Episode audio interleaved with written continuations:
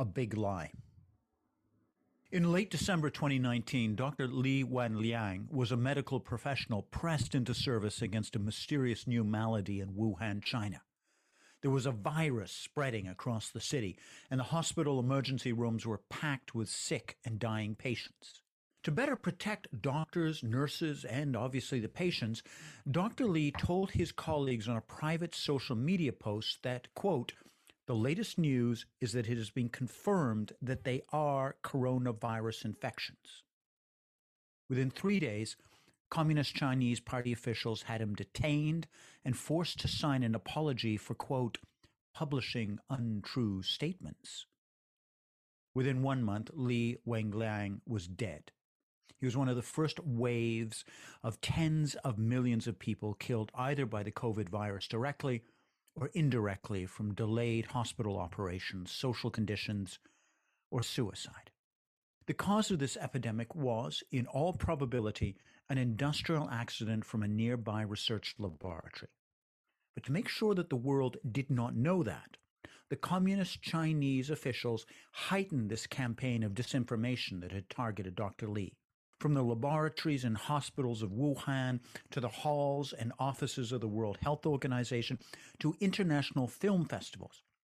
The communist Chinese regime has set up an aggressive campaign to stop any discussion that the epidemic was caused by a near criminal level of malfunction at their laboratories. Welcome to Crime Waves and our special series, The Slow Motion Chernobyl.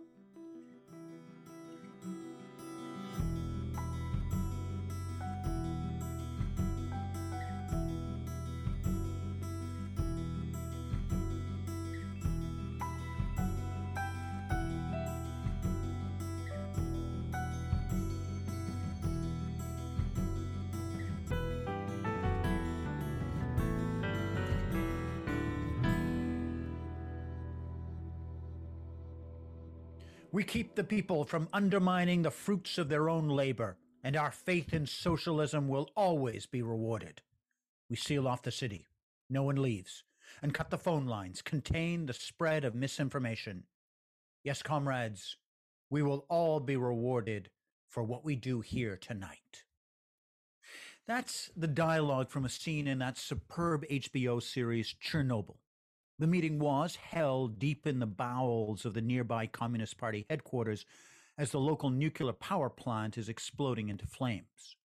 Now, to be clear, this was a fictional scene, but it encapsulated that original Soviet attitude to the accident. The main concern of the local officials was not evacuation or protecting children, but making sure that any news was silenced. Now, that eventually became impossible. The Chernobyl industrial accident produced a massive cloud of black smoke and radioactive toxicity that was detected thousands of miles away. However, a lab leak from a research laboratory can be utterly unnoticed. A cleaner does not wash their hands quite as thoroughly as they're supposed to, and you have a worldwide epidemic that kills millions of people. Good morning, good afternoon, and good evening, wherever you are in the world. Welcome to Crime Waves. I'm Declan Hill, an associate professor of investigations at the University of New Haven. In each episode, myself and my students, and today it's the brilliant Alexia Miller, we bring you some of the world's best investigators. And today we're bringing you the story of our time. It's a possible contender for the true crime of the century. In February 2022, when we're doing this broadcast, the balance of probabilities is very clear. The COVID epidemic, responsible, according to the Economist Intelligence Union, Unit in London, for tens of millions of deaths, is the result of the largest industrial accident in the history of humanity. Now, two quick notes before we get started. You'll notice that throughout the series, we're speaking of the communist Chinese, and we do this for accuracy. We're not having a dig at Chinese culture or history. The government and officials of current China are all part of a system of Marxist Leninism. You'll also hear in the series about the Taiwanese. They're the democratic opponents to the communist system. You'll also hear about many individual Chinese who have shown extraordinary bravery in the face of an appalling epidemic and a brutal political system. Two, uh, this is obviously a massive political story here in the United States.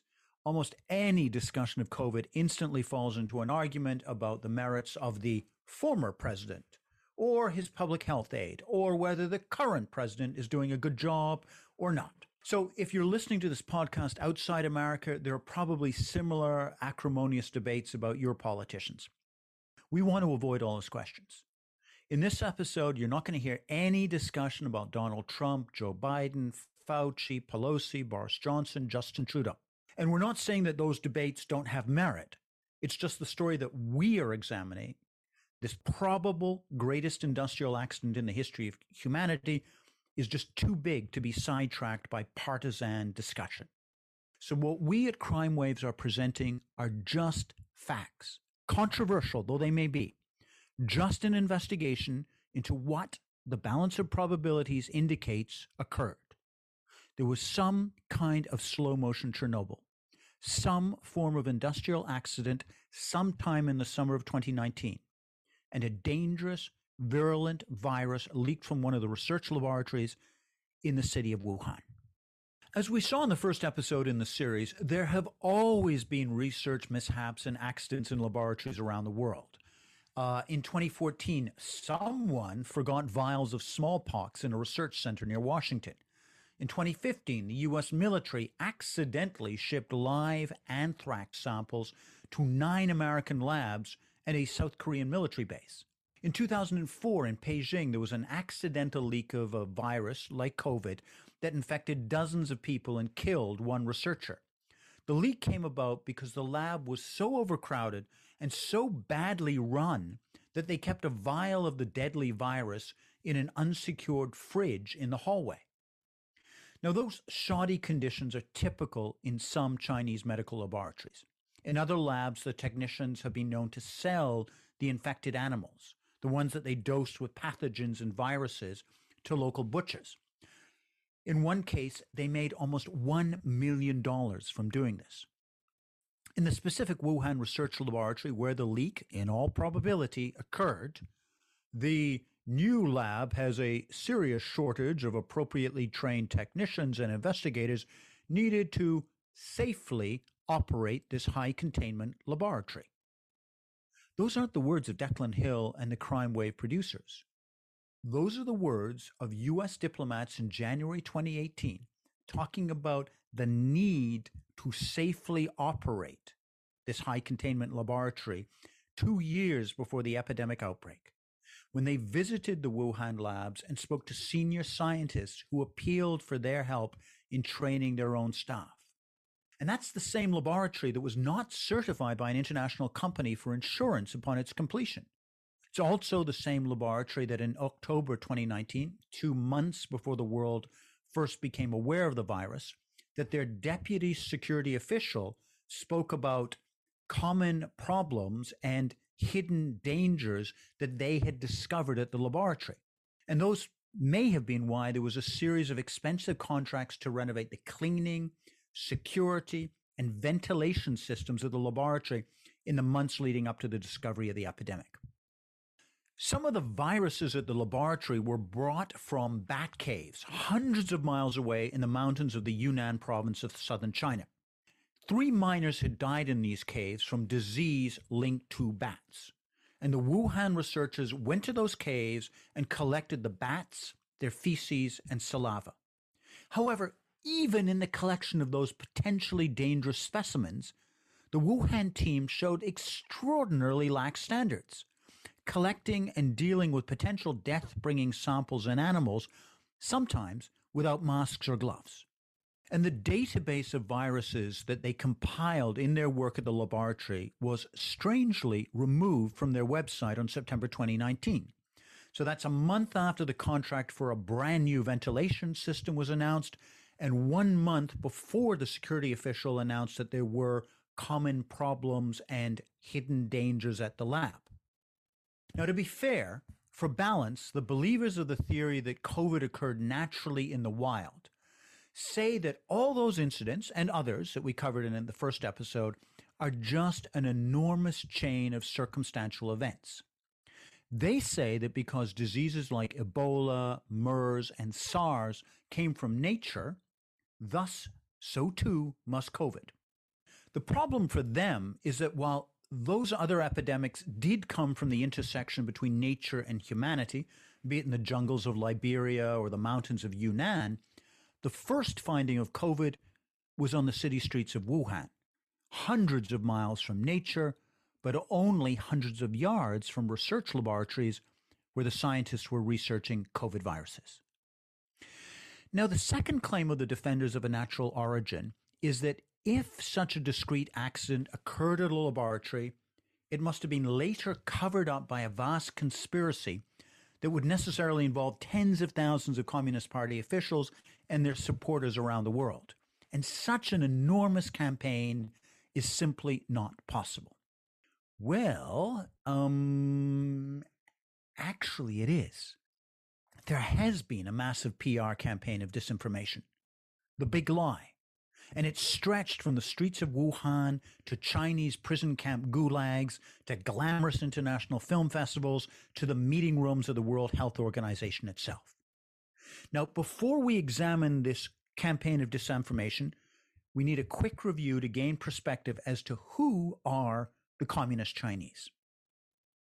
In the annals of humanity, there have been a series of great killers. Uh, the Black Death, the bubonic plague in the 1340s, that killed an estimated one third of all people living on the world at that time. For example, there are maps of just one county in England, Dorset, where the archaeologists estimate that over 60 so called plague villages where they just ceased. Uh, they were either abandoned or everyone died in them. There's also the Mughals, you know, the, the kind of Dothraki people, the, the, the empire of Kublai and Genghis Khan, who mutilated and killed tens of millions of people to build an empire from basically Eastern Europe to southern China on the ruins and bones of far more civilized people. And then there are the communist Chinese. And it's genuinely difficult to overstate what a bloodthirsty, deranged force they have been. Mao Zedong, their first great leader, was a true abomination of a man. He led the killing of at least 30 million of his people. This was partly good old fashioned massacring of his political opponents, you know, intellectuals, union leaders, priests, journalists, professors, academics, artists. Yet it didn't stop there. His, his moon crazed idea, the great leap forward between the years 1956 and 61, was an economic plan for the country that was so bizarre that somewhere between 30 and 95 million people died. And those numbers are so great that there are academic conferences where they argue over the uncertainty because the, the, the estimations are greater than the holocausts of Stalin and Hitler combined. Uh, look, you remember those plague villages of rural England after the Black Death? Part of the problem is that the Mao made famines were so great that entire provinces of China died off. So there are no records to examine. Some academics say, and this is a paraphrase of a complicated argument, well, there were X million people in this area in 1949, and there are no records existing after 1962. That means all of them died. And others are saying, yeah, a whole bunch of them died, but maybe a bunch of them ran away. That's how bad the Great Leap Forward was. But Mao wasn't finished with that catastrophe. He next launched the Cultural Revolution, where he lives in a luxurious palace protected by units of the People's Liberation Army, the PLA.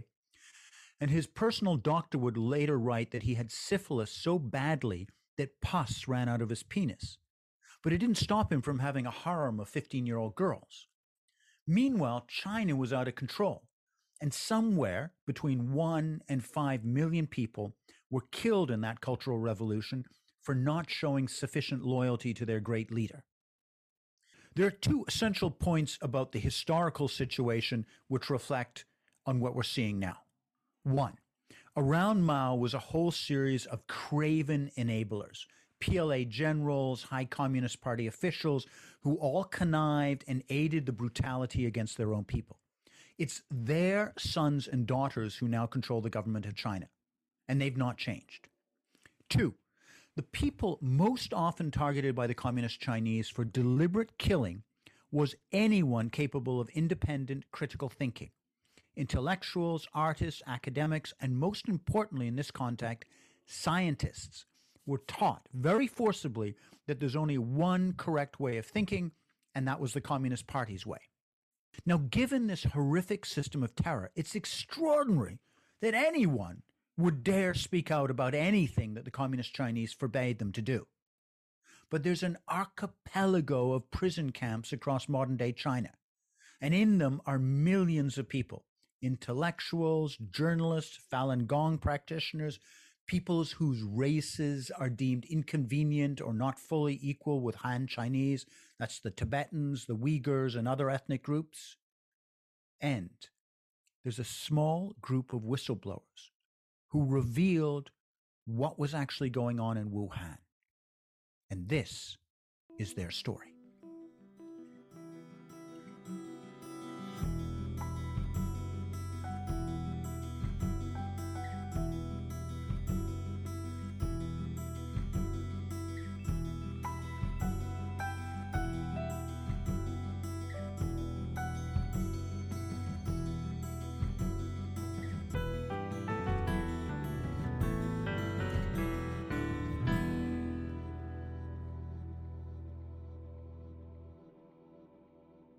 It was a baffling high fever.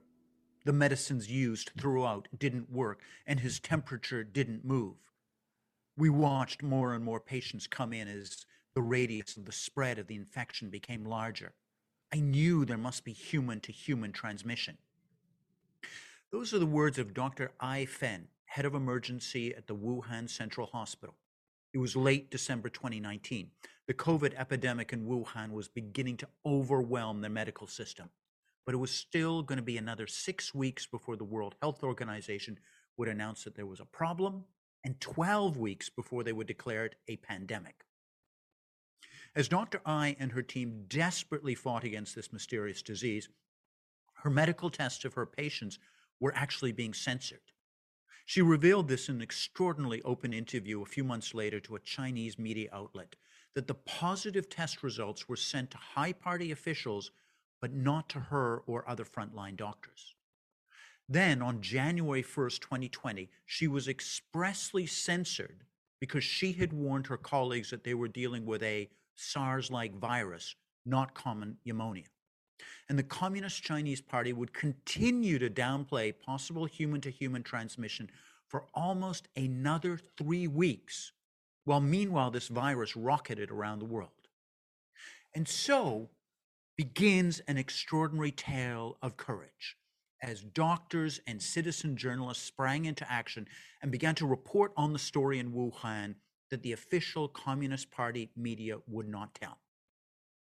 In this next section, I'm going to read their words directly. I'm going to do that because I want to honor their courage. I take these translations from the excellent book by the Australian journalist Shari Markson, What Really Happened in Wuhan.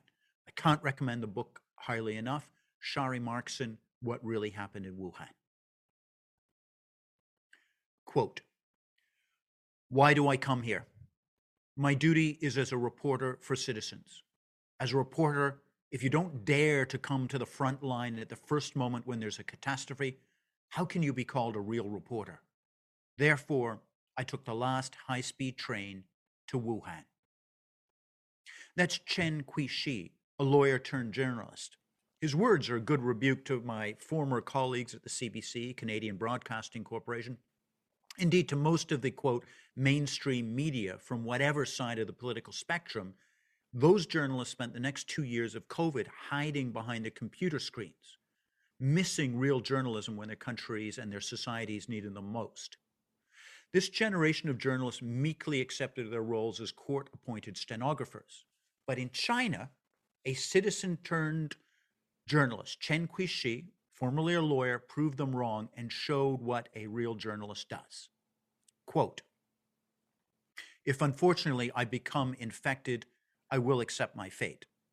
I'd rather die in the city than flee from Wuhan. The current outbreak is comparable to the SARS outbreak in 2003. In the two outbreaks, it is a cover up of the truth and the block of the information that leads to both of the outbreaks. We cannot make the same mistakes over and over again. At least we can allow the news and information to be spoken out and spread. If we spread the news and information faster than the virus does, then we can win this war. Now, note that what Chen Qiushi was doing and saying at that time in Wuhan was in direct opposition to the World Health Organization. It was in direct opposition to the communist politicians in Wuhan. On January 18th, 2020, they actually had a massive banquet for 40,000 people to celebrate their achievements. Two days later, their city was about to go into full epidemic lockdown, and they hosted a super spreader event. Meanwhile, Chen Qiushi visits Dr. Ai Fen's Wuhan Central Hospital. He's wearing a paper mask and swimming goggles to protect himself against this unknown virus. There's vomit on the floor, sick patients everywhere. Then he goes to the 11th hospital. It's the same scenes of chaos. There are screams that they're out of medicine. Patients are lying on stretchers in the hallway. Chen Qiushi, quote, Initially, I thought it was somebody lying there receiving intravenous injection. Then I looked from the other side. I realized that the patient's face was covered by a white cloth without breath. That must be a corpse. He interviews a nurse. Quote, the entire hallway was stuffed with patients. Couldn't even move. Must have been more than a thousand patients. We were so nervous then. That was great pressure. We were crying all the time during those days. For the next two weeks, Chen Qiushi continues to report about the chaos and that the central government had screwed up their response to this disaster. Because remember, at that time, the Chinese Communist Party is claiming that only a few hundred people are ill, and they're still allowing international flights out of Wuhan despite an internal lockdown of the city, thereby spreading the disease around the world. But Chen Qiushi's unfiltered videos are gaining audiences of millions. So the communist police step in and detain him. In one of his last videos, Chen Qiushi says the following, and just a warning, he's going to swear at this point. I'm going to include it because I want to show respect and honor to this journalist and this man. Quote, I'm scared. I have the virus in front of me. Behind me is China's law enforcement. If I'm still alive in this city, I will continue my reports. Fuck you. I'm not even scared of death. You think I'm scared of you, Chinese Communist Party? A few days later, Chen Qiushi is disappeared by Chinese officials. In our next episode in the series, we're going to explore how many Western social media companies like LinkedIn and Facebook have joined the CCP in restricting debate about this issue of where COVID comes from. But if you want to follow Chen Qiushi or subscribe to those videos that he was doing in Wuhan on the ostensibly free speech bastion of YouTube, you're going to find difficulties because they've actually put up a wall that you have to log into to see his work. This from a man who's dragged off to a communist prison camp for revealing the true conditions of the Wuhan epidemic. Here's where it's getting even more extraordinary. Because unbelievably, someone comes to Wuhan to replace him. Not, sadly, a Western journalist. No, no, no, no. They're too busy looking at their computer screens. But a Chinese journalist, a 25 year old, Li Zehua, resigns his on air position on Beijing television and he smuggles himself into Wuhan explicitly to take up where Chen Qiushi left off. Remember, he knows what's happened to Chen Qiushi at this point. He knows he's going into a city full of an epidemic. And that courage is extraordinary. His words, quote, now all the bad news about the epidemic has been censored by the central government. The local media can only report good news. They don't want us to know what we want to know. This is why I'm here. I have to use my eyes and ears to catch information and make the judgment. Li Zehua goes to funeral homes in Wuhan and discovers that the death toll is far higher than the official count. Quote, when I left, the boiler in this funeral home seems to be still working. The boom is loud. It's 11 p.m., and the funeral home cremation are still working. Then Li Zhuo makes a mistake. He visits the Wuhan virus laboratory, the one where the security official had spoken about common problems and hidden dangers. He only parks his car outside their front doors for a few minutes, but the police track him down to his hotel room. As they're outside his door, Zhuo live streams, quote, There's no chance to run away, and this is not what I plan to do. It would be absolutely false if I say I'm not scared now. But what does it matter whether I fear or not? If they want to get me arrested, they will do. Before coming here, I had expected I would eventually end up like him, Chen Qiushi, but I didn't see that it would come so fast. Li Zhuo was arrested and then disappeared for six weeks. He's not spoken again publicly since his detention. There's also the case of Fang Bin, a local businessman who took his mobile phone to the hospital recording scenes of chaos. Quote, five, six, seven, eight, eight bodies in five minutes. So many dead. Within days, Fang Bin was also arrested, and he was also disappeared. Unlike Liu Zhuo, he's still not been accounted for.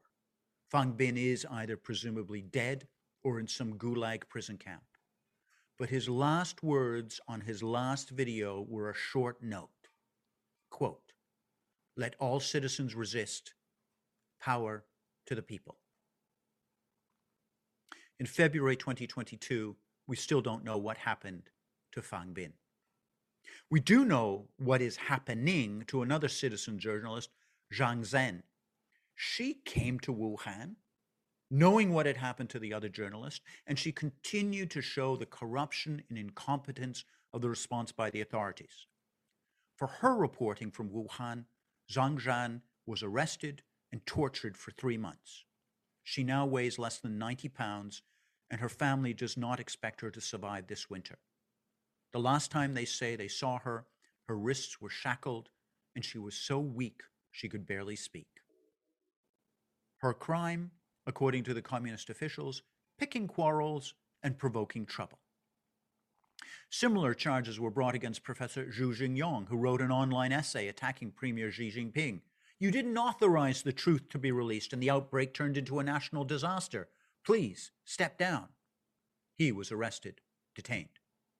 Another professor, Xu Zhangrun, wrote a similar essay calling for freedom of speech around national health emergencies. Quote, viral alarm when fury overcomes fear. He was fired from his job and placed under house arrest. Cai Wei, Chen Mei, and Tang Hongbo were also arrested, not for speaking out, but from trying to stop official amnesia. They tried to save documents from the internet that the Chinese Communist Party officials were deleting. Quote, It has been months since he was arrested, but we still don't know where he is. I'm worried about my parents and security and my family, my wife, my daughter, and me, our security, said Cai Wei's brother in 2021 to Shari Markson. His appeal to Westerners, don't forget them. More and more people know about them, the more and more people call on the Chinese government to release them. Human rights organizations have estimated that over 5,000 people have been detained for speaking about the real conditions of the COVID epidemic in China. And all of them being uh, arrested under spurious charges of things like spreading rumors, harming stability, picking quarrels, causing trouble. A few, lucky ones like Chen Qiling, have, after months or years in detention, been released. And then they begin that Peng Shuai dance. You know, the female tennis star who posted a couple of months ago that she'd been sexually assaulted by a senior Communist Party official. Within minutes, her post on social media was taken down, and she's now kind of trotted out in heavily restricted public appearances to reassure the West that all is well. But meanwhile, in Chinese media, she has virtually disappeared.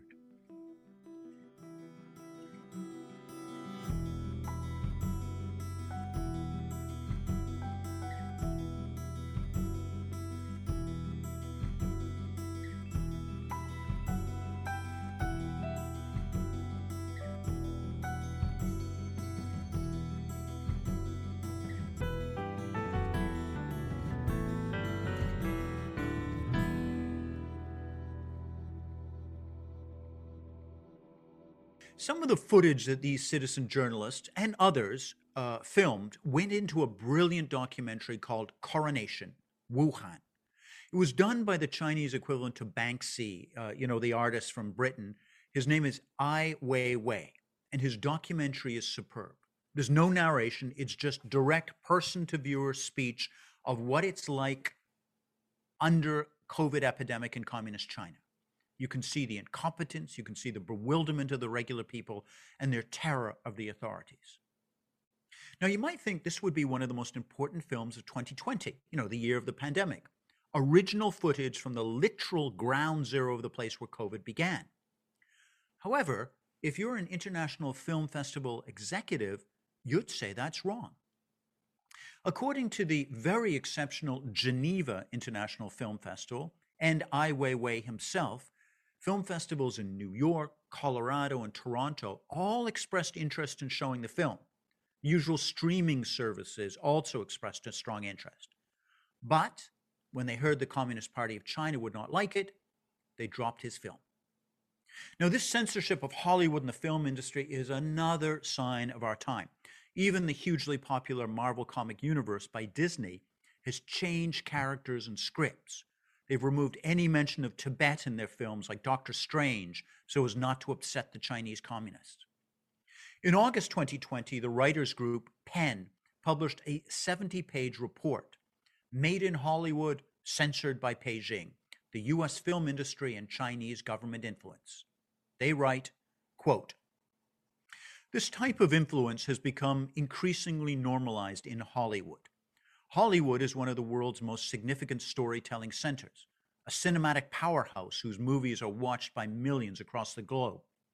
And yet, the choices it makes about which stories to tell and how to tell them are increasingly influenced by an autocratic government with the world's most comprehensive system of state imposed censorship. The free expression and the implications of this fact are significant and far reaching. By influencing which stories Hollywood tells, the Chinese government can so influence and erase depictions of its human rights abuses. It can dampen movies' call for change or encouragement of resistance in the face of oppression. And it can discourage or silence filmmakers interested in making movies that question or critique the Chinese government. Today, Hollywood enjoys a reputation as a place uncowed by Washington and one that's often willing to speak truth to American political power. This reputation contrasts strangely but silently with Hollywood's increased acceptance of the need to conform to Beijing film's dictates.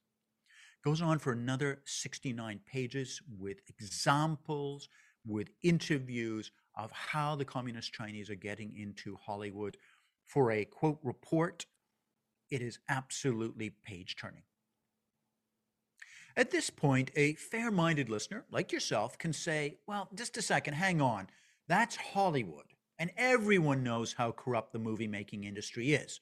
And those awful cases of people being detained for reporting of the disaster, that was the Communist Party response to the epidemic, but it doesn't actually speak to the cause of the epidemic.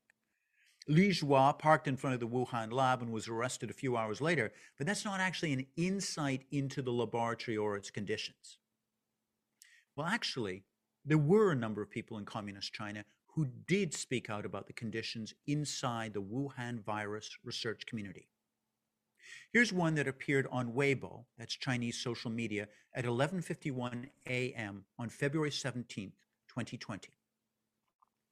Quote: Hello everyone. My name is Chen Quanjiao, a researcher at the Wuhan Institute of Virology. My national ID number is 422 428 197 404 08626. I hereby report that the virus was leaked by Wang Yanyi, director of the P4 Wuhan Institute of Virology. She has little knowledge of medicine. While at Beida University, which enrolls students only of high quality, other researchers did her research for her. She often sells animals used on experiments in the lab to game meat vendors in the South China seafood markets. She is the culprit of the epidemic, and her husband has brothers, friends who have grown up playing with a certain deputy state level official. We must not forget Wang Yanyi, how many innocent people she has killed and the lives lost. As with the tennis star Peng Shuai, that post was taken down within minutes, and an official rebuttal of the accusation was sent out by the Wuhan lab. But up to now, there's never been a television interview or, or any official independent interview or investigation by an outside researcher of Chen Quanjiao to get her side of the story. Now, that's interesting because that post had followed a series of other posts from a purported biologist called Dr. Wu Zhihao, who posted this on February 7th. Quote, for instance, some researchers in these labs kept the laboratory dogs as pets. Some disposed of animal carcasses casually because following the biosafety rules and cremating them costs a lot of money. Some cut up the laboratory pigs and took the meat home to eat. I know this happened at Beijing 301 Hospital's spine surgery lab. Worst of all, some laboratory animals were sold to wet markets as wild caught animals for profit. Zhu Bao, a well known IT magnate and billionaire in China, cited these reports and articles to support Wu's statement. Zhu and many other Chinese net citizens say they suspected that the, the coronavirus leaked from the Wuhan laboratories. Along with this discussion that was all quickly suppressed and censored in China, there's the odd case of what happened to Huang Yanling. Now, she was a master's student at the BSL Biosafety Lab 3 lab in Wuhan. So, not the main one, but the laboratory with the lower safety standards, where, according to a number of prominent international researchers, no one should have ever been doing research on COVID. This is the place where in June 2019, hold on to your hats. So, six months before we knew about the epidemic, this BSL 3 laboratory advertised a public contract to get rid of their hazardous waste. That hazardous waste in the laboratory had been building up. In the contract papers, it stated that there were two tons of hazardous waste, as they hadn't disposed of any of it since 1994. This is the laboratory where Huang Yanling was supposed to be have worked. On the Chinese version of the internet, social media, in February 2020, there was a rumor that she had been patient zero and that she had disappeared. There were angry denunciations from senior laboratory officials. They actually denied that she had worked in the lab for the last six years. Then internet sleuths discovered a photo of her at the lab three years after that. Then the officials denied that anyone at any of the laboratories had ever tested positive for COVID. And another internet sleuth pointed out that this was statistically so improbable, given the COVID infection rates in Wuhan in general, that it was either an obvious lie or a clear mistake. But whatever the truth, two things emerged from the Huang Yanling case. One, the communist Chinese officials denied and delayed any discussion of Wang Yangli. They never produced a live former research student or even a credible video interview of her. Two, the matter was investigated and taken relatively seriously by the U.S. National Institute of Health. They tasked scientists to find out what had happened to this, quote, disappeared member of the Wuhan laboratory. And three, there were other Wuhan COVID scientists that have disappeared just as strangely. Now, look, there may, of course, be innocent explanations for all of those. Although you would think, given the severity of the situation, it does seem odd that if they could, the Communist Party officials wouldn't simply show that these people were alive. Because the second case is Zhou Yusen. He was also a researcher in Wuhan. In fact, his name, according to Sharri Markson in this brilliant book, What Happened in Wuhan, his name is on the first anti COVID vaccine ever patented in February 2020. But it seems he died three months later and there was no obituary. Look, let me just repeat that fact so you can digest it. The communist Chinese, despite numerous examples of refusing to share information with the international community, had an early prototype of a vaccine ready in February 2020. Yet the researcher who discovered this vaccine, was dead soon afterwards, and no communist official bothered to announce that fact. Here's another February 6, 2020 article, again, around the same time as the epidemic is starting to spread across China. It's from two relatively prominent Chinese citizens, doctors Botao Xiao, who had just completed postdoctoral training at Harvard Medical School, and his wife, Dr. Lei Xiao. They write, excuse me, they wrote, quote, the killer coronavirus probably emerged from a laboratory in Wuhan. And interestingly, these two well connected scientists drew attention again to that BSL 3 laboratory in the city. Quote, it hosted animals in laboratories for research purposes, one of which was specialized in pathogens collection and identification. They also write that one of the researchers at that lab, quote, he was once attacked by bats, and the blood of a bat shot on his skin. He knew the extreme danger of the infection, so he quarantined himself for 14 days. In another accident, he quarantined himself because bats peed on him. Again, the article disappeared within hours, and Dr. Xiao wrote to the Wall Street Journal a few weeks later claiming that the article was merely speculation. However, perhaps the greatest questions of this time, February 2020, comes from the current great leader of the Communist Chinese, the politician who's most pushed to be seen as Mao Zedong too, Xi Jinping. On February 14th, 2020, so six weeks after Taiwan had announced the impending pandemic, the South China Morning Post, based in the still relatively free Hong Kong, wrote of a speech where Xi Jinping spoke of, quote, lessons learned, shortcomings, and leaking holes in China's management of biological materials and security systems. Xi Jinping was doing so, according to the South China Morning Post, in a speech to promulgate a new biosafety law. So, all of this begs the question what were these lessons, shortcomings, and leaking holes that they discovered? No answer was ever given.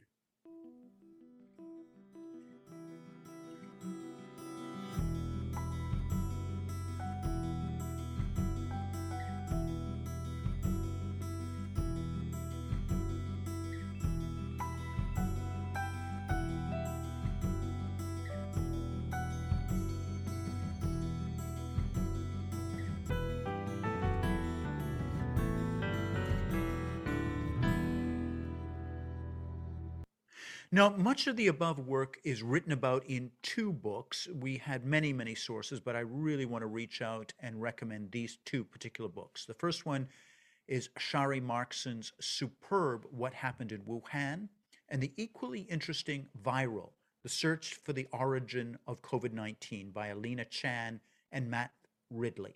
Strong recommendation for both of these books.